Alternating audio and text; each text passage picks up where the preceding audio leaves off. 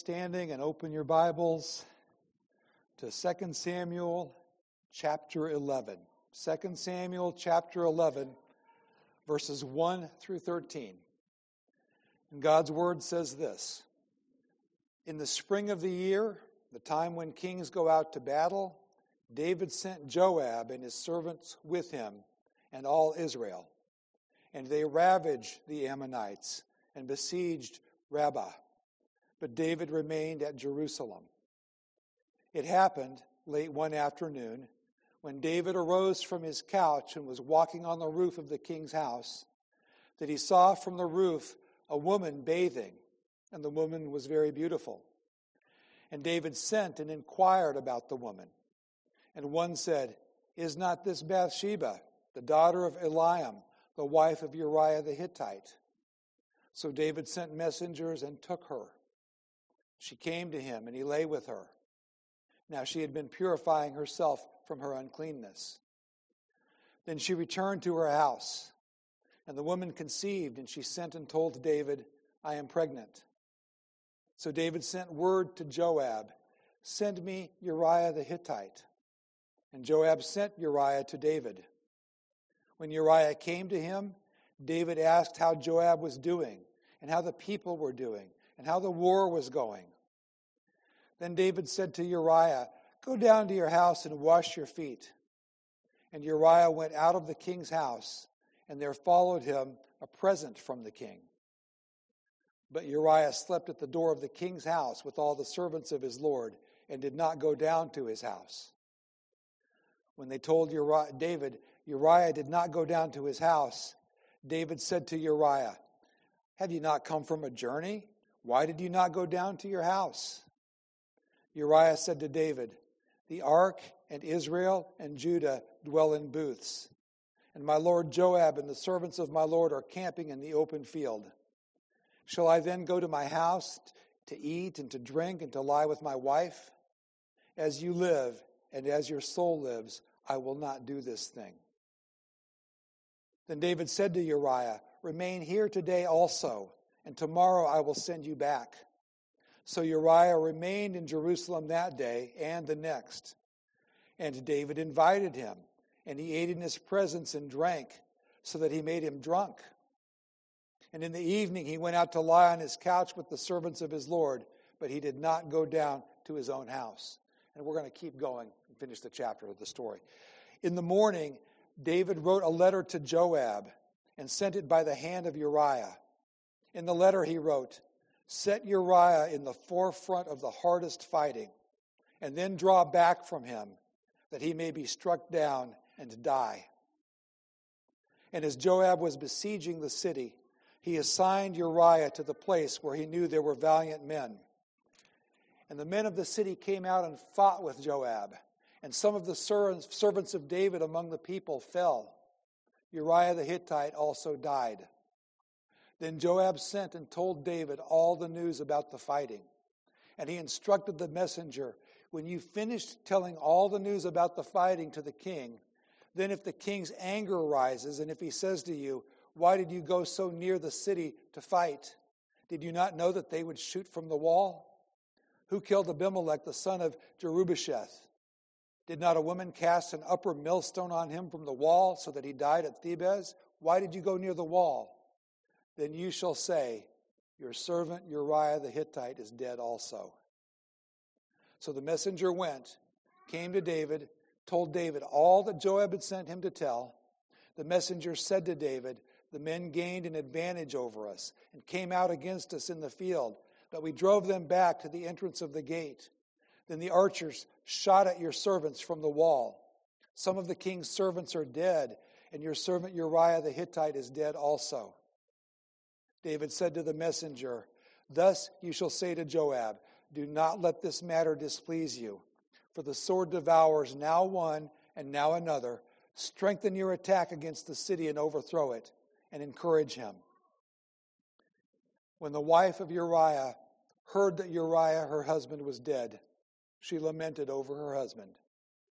And when the mourning was over, David sent and brought her to his house, and she became his wife and bore him a son. Now, hear this last sentence but the thing that David had done displeased the Lord. Please be seated.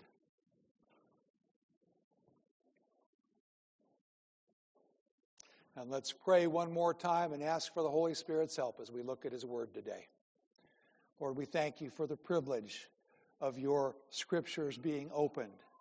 Help us through your Holy Spirit to learn what we need to learn, to be encouraged where we need to be encouraged, to be challenged, convicted, uh, if that and, and where that is the case. Thank you for all of these things, and we thank you that we're not just looking at this with our eyes and thinking about it with our minds, but we thank you for your Holy Spirit's help this morning.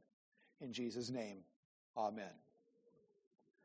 Okay, so if I was a visitor this morning, I would say, the women of Christmas, Christmas isn't for another 11 months. Why are they, why are they talking about Christmas so early? Uh, this is a seven part series that even got interrupted by one week. So this was supposed to be preached last week. Uh, there are seven women prominently mentioned in the Gospels uh, about Jesus and surrounding his birth. Three are pretty obvious, or two are very obvious Mary and Elizabeth. Then you could throw Anna in there where they took Jesus. We've done those. But there are four women mentioned in the genealogies of Jesus Christ in Matthew. And they are interesting choices, to say the least. And so way back right after Thanksgiving. It was Tamar, it was Rahab, it was Ruth. And if we had done Bathsheba then, it would have been bumping Mary past Christmas Day. And so, for timing wise, we said we'll go back and pick up this woman who's actually not even named by name in the genealogy, but she's named as she's referred to here at the very end of this chapter. She is the wife of Uriah the Hittite. So, we are talking about David and Bathsheba. We've read the chapter, we've listened to it. I want to say a couple of things. One is, as I've led men's group in, in various churches through the years, this is kind of a popular passage, believe it or not. And it's because every man's battle, and people say, well, David sinned, but David was a man after God's own heart. At least some of them even reverse the order. I say, I think you're reversing that. David, the man's after heart, God's own heart, that man even was capable of doing these things.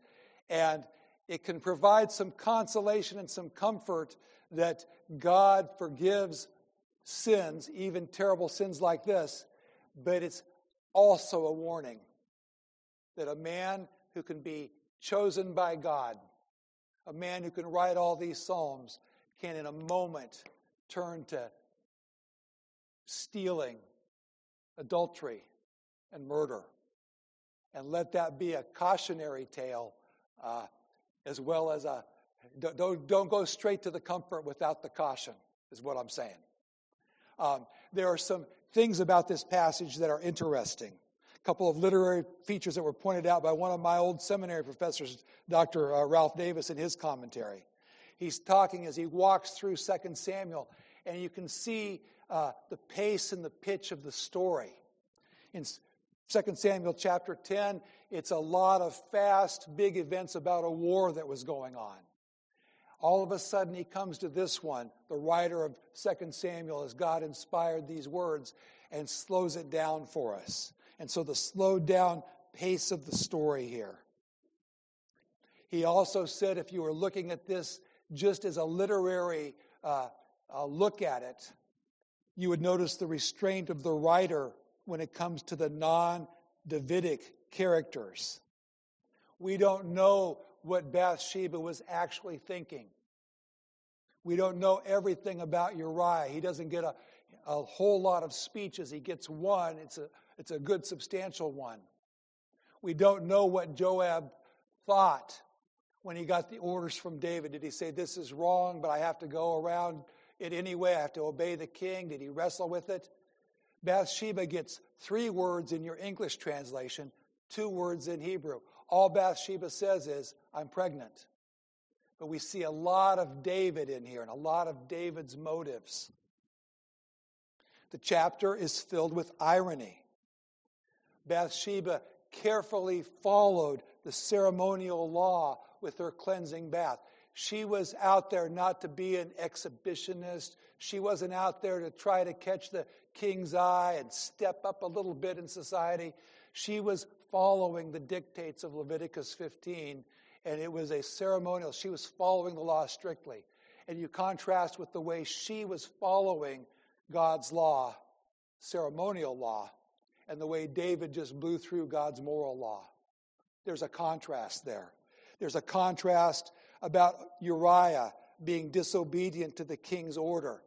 King's, king's trying to get Uriah to go sleep with his wife, and that baby then can, can be Uriah's, and maybe he'd put an anonymous donation into the college fund or something later, or whatever he would do. But he's trying to get him there. And Uriah is disobeying the king. But he's disobeying the king because of his faithfulness to God and his love. And there's a contrast there. Another ironic thing is David talking all about peace. The word shalom pops up where he says, How is the war going? How's Joab doing? How's, you know, basically uh, the, the, the language would be, How is the peace of the war?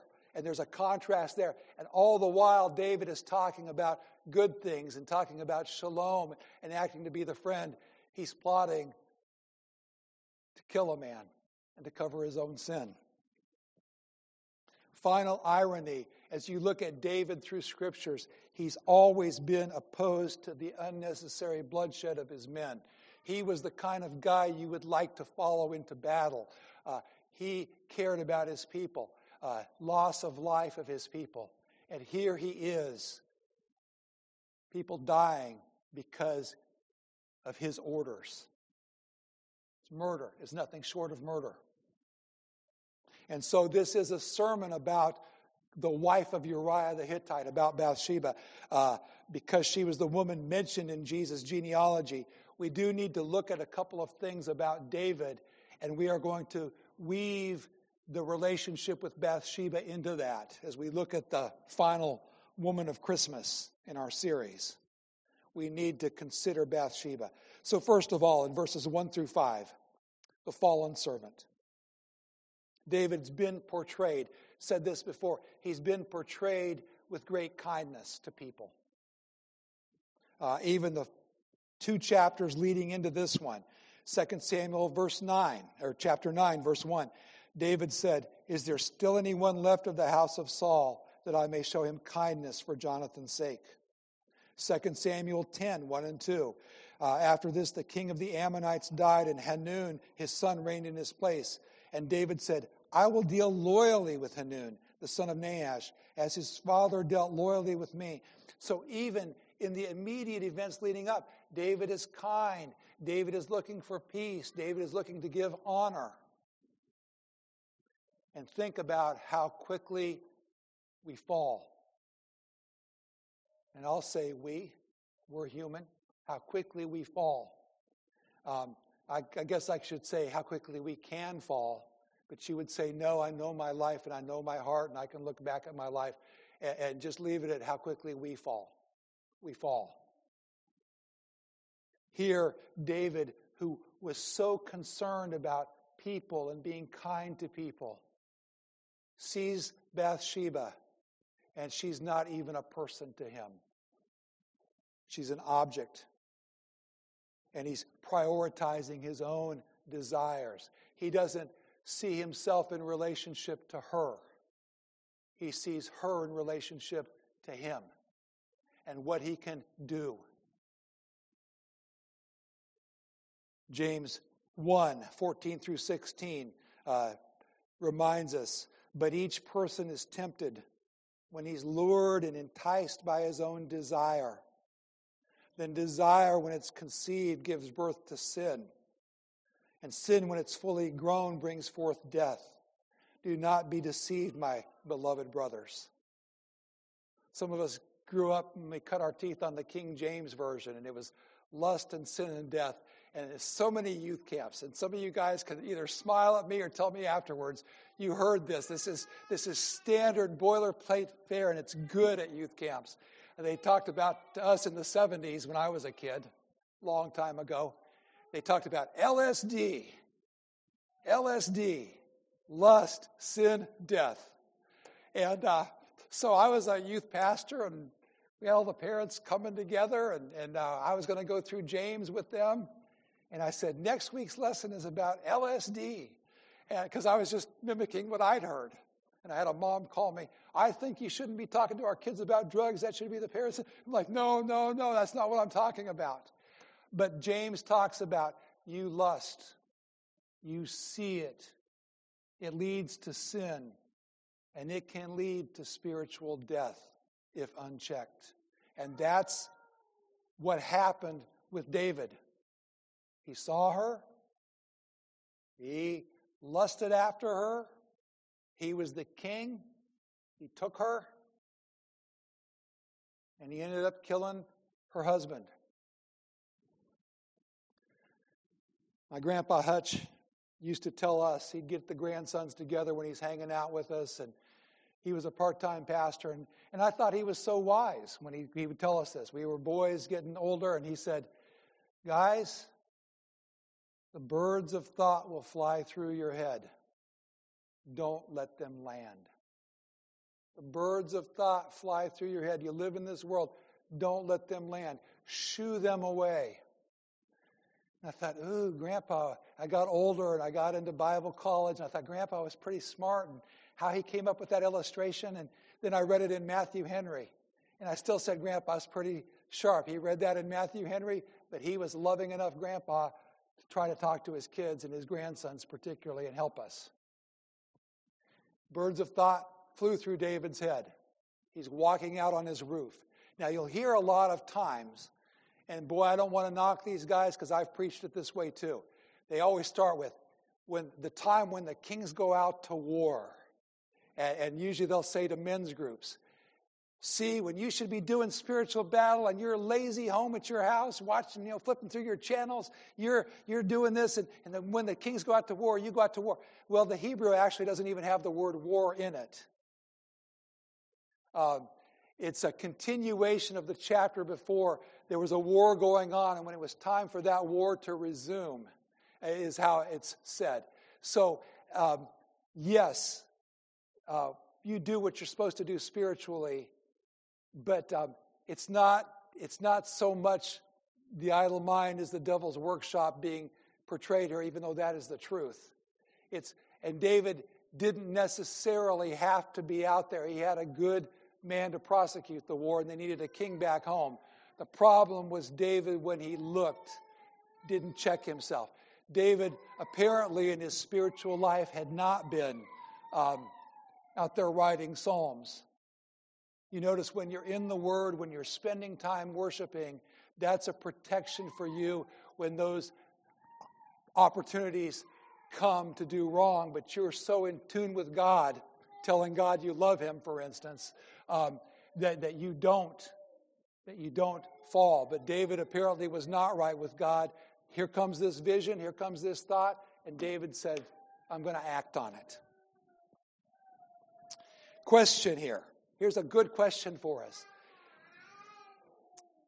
How much culpability can be placed on Bathsheba? How much culpability? How much is her fault? Like if she hadn't been there, David wouldn't have seen her, and then David wouldn't have done this. Some people from church history, some a, a famous one or two that I'm not even going to tell you his name, boy, he, he rails on her. I'm going to tell you this. She in her life was like every one of us in here, she was a sinner. In this case, zero culpability. She was doing what Scripture told her to do. She was taking that ceremonial cleansing bath that Scripture said. How did she know? Dumb king who can afford the highest apartment in the, in the city would have an angle on her and had the eyesight and fixated and focused on her. She, in this case, was not wrong. The Bible makes it clear. It, I, I believe it tells us two reasons why this was a ceremonial bath. One is to say this really was David's kid, scientifically. The second was to say her heart in this case was right. Also, when Nathan the prophet shows up to David and says, Thou art the man, he didn't say, Get Bathsheba in here too, because both of them. Uh, you see in Scripture, there are times when husbands and wives and men and women are like a team. They're Bonnie and Clyde. They are a team for evil. And you see it with Ahab and Jezebel, and they are both named as culpable people. You see it in the New Testament with Ananias and Sapphira. That was tag team. Uh, if Bathsheba was the one who was wicked at fault here, even shared that, the scriptures wouldn't have treated her like it treats her. David's the one. Sends the people to her house. Get over here. The king says, Come. She comes. Does she know what's going to happen? I bet she does. Can she resist? Oh, well, maybe, maybe us from our perspective could say, well, you go down kicking and screaming. You go, put yourself in her position at that time. She was not wrong. She was doing what the scriptures commanded, and she was swept up in this course of events that brought her much grief. She was a victim. You could say she was a victim of her government. Do you remember when the people were demanding a king? Give us a king, give us a king, give us a king. And Samuel's got his feelings hurt because he's tried to judge the people. And, and, and God says to Samuel, Hey, Samuel, listen, it's not you they're rejecting, it's me. And Samuel says, I'll go ahead and bring a king to you. But understand, here's what a king will do a king will conscript your children. A king will take your stuff. A king will do this. A king will do that. Are you sure you want a king? Yeah, give us a king like everybody else. Samuel could have said, and even the king, we're going to have a, a, kind of a dud for a king. We're going to have Saul, but then we're going to get the man after God's own heart. Hey, that's the king that will not only do these things, he'll take your wife and he'll take your life. And there is a good reminder to us here do not put your trust in princes. You go to the booth and you pull a lever. Um, you, you do your best as a Christian to pull the lever the best way God wants. You do your research, you pray about it. But if you think that person whose lever or X you're putting by is going to be God, uh, no. No. And she was a victim of her king, the king who was the man after God's own heart, even. She was minding her own business. And again, I want to say this again not saying Bathsheba never sinned. She was a sinner in need of a Savior like the rest of us. But in this case, don't say, well, it's her fault that David did this. That's a sin. To be thinking like that. The fallen servant was David, and you think about, oh, how the mighty have fallen. So you see First, the fallen servant, and you see how the effect on Bathsheba. Second, the unvarnished truth, verses 6 through 25. Look at David's frustration. He took what he wanted. He probably felt bad about it afterwards. He, I, he probably did. Oh man, why did I do this? Oh boy. Well, that was a one off. God forgive me. God forgive me. God forgive me. I'm sorry, God. I'm sorry, God. I'm sorry. I'll never do it again, God. Sorry, God. Uh, you can see him saying that. And then he gets the message.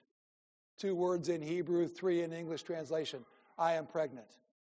Oh no, oh no, oh no, oh no. What am I going to do? How can I cover this? And he's so smart. He's so smart. Boy, he's a smart man. He knows how to cover it up. He'll just get Uriah back home pretty quickly. Uriah is going to want to see his wife after being away. She's going to want to see him, and it'll all work out. But it doesn't go according to plan because what happens in the plan is Uriah is a good man who says, How can I live in the lap of luxury while my fellow soldiers are out here dying and fighting and sleeping in the ground? And David's frustrated. So he goes, All right, got another day with him. I'll get him drunk, and then he won't be so moral and pure. Brings him back over, plies him with drink to get him drunk so he can go home and sleep with his wife or think he slept with his wife or whatever, uh, whatever he would do. But, but he could pin it on and people could see him going in. They could say, yeah, that's Uriah's kid. Got David's eyes, but he looks, he's, he's Uriah's kid. And they can, he can cover it up. And David's frustration again, that Uriah, he won't even do it when he's drunk. Now what am I going to do? Well, it's a good thing I'm so smart, and I hate to have to do this, but for the kingdom, for my position, uh, to keep me uh, ruling, I have to have Uriah killed. And we can't outright murder him, but it's a good thing old mean Joab is out there and he follows his orders and he's a tough guy. So think of this. He writes the instructions for Joab to put Uriah on the front lines and then withdraw so Uriah will die. He writes them in his scroll, seals it up, and says, Hey, Uriah, uh, been good to see you, old buddy. When you go see Joab, just give him these orders. Think of the wickedness of that. The death warrant in the man's hand to deliver that. That's everything that's been done so far is bad enough. That you can't say that makes it worse because it, it's, it's so bad you can hardly say anything's worse. But just think of insult to injury. Think of, of, of, of, the, of what he did. So he's frustrated, but now he's got success. He's got the death warrant there, and the main thing that has to happen Uriah has to die. Uriah has to die, and he's got to pretty quickly grab his wife, and that way the kid's legitimate and no one knows what's gone on. He's going to cover it up. Over and over at the last part of this chapter, Uriah's death is brought up by God as he ins- inspired this writing. Uh, death in verse 15. Set Uriah in the forefront. Uh, uh, the hardest fighting that he may be struck down and die. Verse 17. And the men of the city came out and fought Joab, and Uriah the Hittite died. Verse 21. Uh, who killed Abimelech, the son of blah, blah, blah, blah, etc., etc., etc. It goes on to the end. It says, Your servant Uriah the Hittite is dead also. Verse 24. Uh, the archer shot at your servants from the wall. Uriah the Hittite is dead. Then again in verse 26, when the wife of Uriah heard that Uriah, her husband, was dead. It's a passage about death. Uriah had to die, and David finally said to himself, because he's not talking because he doesn't want the reporters to get a hold of it. He's got to keep this a secret between him and Joab. Uh, uh, he says, Success. I hate it. But heavy is the head that wears the crown. I had to do it for the greater good. Uh, just a reminder again it is never right to do wrong, to do right. A lot of the right you think you're doing when you're doing wrong, is it really that right when it comes right down to it? And there you see him. And there's the unvarnished truth about the writer of so many of our Psalms. Uh, here's, here's Dr. Davis. Here's an extended quote. The unvarnished truth is that life for God's people can be like that even in the supposed kingdom of God. The kingdom is not safe even in David's hands. It is only safe when Jesus Christ rules and will rule with justice and righteousness. Yet until Jesus publicly enforces that just regime at his second coming, it will not be unusual for God's people to suffer, even within what claims to be the kingdom of God. Davis says, I'm not going to enter into a church, uh, a debate here about the church and the kingdom. He says, but clearly t- Christians today find much of their kingdom life within their church. And it is beyond sadness when the leadership in such churches rules with harshness and severity, crushing rather than comforting Christ's flock suffocating rather than sustaining. And he's saying uh, it's a sad thing. The closest you're going to get to heaven is when you're part of a church and you're worshiping the church. But even wicked people can get into churches, and even wicked leadership can, can damage people. And David, the man after God's own heart, the one that was anointed, that was chosen. All those brothers, and you got one more. Yeah, there's David. He's the one. Bathsheba wasn't safe there. What about her? Her husband's killed.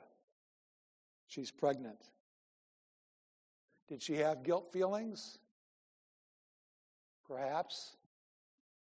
Did she have sad feelings? Of course. Uh, the, the question is was, there, was it just following the law of the time of mourning as it was laid down? Uh, but the word there that says she lamented is a deeper word than just got to wear the veil for two weeks or whatever it was. Uh, there was a, a lamentation and there was a hardness and a hurtness. Her husband had been a good, honorable man. Was she insecure at this point? Yes, she was. She knows that the king just looked at her and treated her like an object, and the, and the king killed to get people out of the way. Uh, that's a very, oh, you get to go live in the palace now. You get to be the queen. You get to be Queen Bathsheba, along with Queen Abigail, along with the other ones, and all that. Uh, there's some insecurity. Think about what that woman was going through as she carried that baby into that palace. And then we see the bottom line verses 26 and 27. She hears her husband's dead. She laments over it, maybe asking herself what she could have done differently. The little kid kicks in the womb and she says, Little one, what is your future? Did she vow at least, okay, it's, did she talk to that baby? It's just you and me. But I vow to protect you. Something like that. Maybe that's what she said. We don't know. But we know she's in there. You guys are appropriately frowning, which is good because this is a terrible thing that happened. It's not just a story that happened way back when, and that's good. It's a terrible thing. Bottom line is this. Bottom line is this. Look at that last sentence, and this is this is good, and this is for comfort. But the thing that David had done displeased the Lord. God was not unaware of what had happened. David pulled the wool over the eyes of so many people, but not God. God sees, God judges. Numbers 32, verse 23 Be sure your sin will find you out. Now, I ask myself this, and you guys can ask well, if God sees, why did God even allow it to happen? That's a good question. And you know what the answer is? It's a mystery. We don't know. At our level, we can't, we don't know why God does what God does. We just know God is good and God sees and God, God did. Why didn't he intervene? We don't know. Here's Davis again. Our story does not resolve this mystery. It only insists on a clarity. Yahweh may be silent, but he is not sightless. The thing David had done was evil in Yahweh's eyes. David may have had Bathsheba's flesh and Uriah's blood, but he will have to face Yahweh's eyes. And that's something to think about and remember. Quote it too much, probably, but what it's not in our sermon, it's on my notes, but I just can't stop thinking of that song that Johnny Cash sang. Sooner or later, God will cut you down. You can run on for a long time, but what's done in the darkness will be seen in the light. And sooner or later, God will cut you down. Don't hide it from God. Take it to God and, then do what needs. But that's confession. And what a beautiful thing that God did because God loved David. Right now, we're mad at David. We don't love David at all. David did these things. God loved David. How do we know God loved David? Read the first verse of chapter 12. And the Lord sent Nathan to David. God sends his prophet. God's going to deal with him. David's not going to go to Nathan and say, Hey, I got a confession to make. But God's loving and sending Nathan to David. Back in the youth group days, you know, I, have had a few meetings with a teenager and Christian parents, and the parents and the kids are sitting there, and the teenagers uh, glum, they've gotten caught. and uh, there's going to be consequences. And they got the youth pastor in there and whatever the teen did. And, and I always, in those moments, would say, listen, God must love you very much because he let you get caught. And he gave you these parents who love you to help deal with you. Uh, God, who he loves, he chastens. And God loved him enough. Sad news the baby died. That was part of it. You read about that, and David saying it's not the baby's fault. The baby's born, the baby gets sick, the baby dies. That's a consequence. And a practical life lesson Bathsheba lost that little baby for David's sin. And boy, you don't sin in a vacuum and you don't do things that don't have ripple effects on people.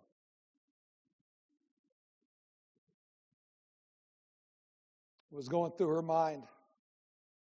She's hurting. The good news, and we look at Scripture and, and we see David and we believe that it wouldn't be in Scripture if it wasn't true.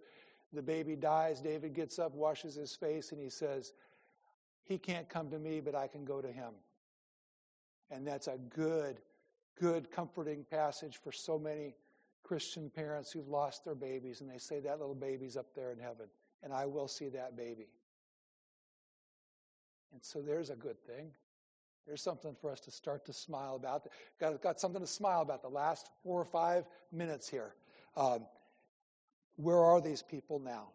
Uh, final thoughts on this. I just want you to see later on, Bathsheba appears again in 1 Kings 1. We're not talking about that part today, but you see her. God used her as a key player in making sure Solomon got the kingdom because her son Solomon became the king. There were all these palace intrigues, there were all these things when David got old. And Nathan, who came and said, Thou art the man, uh, got with Bathsheba, and you can read all about it yourselves in 1 Kings 1. But God used her. It wasn't over. She was part of God's plan. She wasn't just a, a, a story for us to tell in this circumstance. She was a real person, and God used her. You see her again um, uh, with, with another story with her son Solomon uh, in the next chapter. But what I think is wonderful, think of the beauty of Matthew's genealogy, how God included Bathsheba. God saw David, but God saw Bathsheba. And all those centuries later, when he's talking about the birth of Jesus and Bathsheba being in that line, and God mentions her. Didn't mention a, a lot of the, the moms, mentioned four of them. She was the one of the four. God mentioned her. And how did God mention her? You say, well, it was demeaning. He didn't even say her name. No, he talked about her at a time before all these bad things happened to her. And in the genealogy, it's the wife of Uriah the Hittite. And in so doing, he gives honor to Uriah, who was not in the line of Christ, but he honors Uriah, he honors Bathsheba. God sees, and I want you to remember yes, God sees the things we keep hidden that we don't want him to see, but even the ways that he's used you to do good things, the ways he's used you as part of his kingdom. Uh, and you might have even forgotten them. Sometimes you get old and somebody goes, Well, I remember when I was such and such and you came over and did this. And you're like, I don't even remember that, but I'm, I'm glad I did that.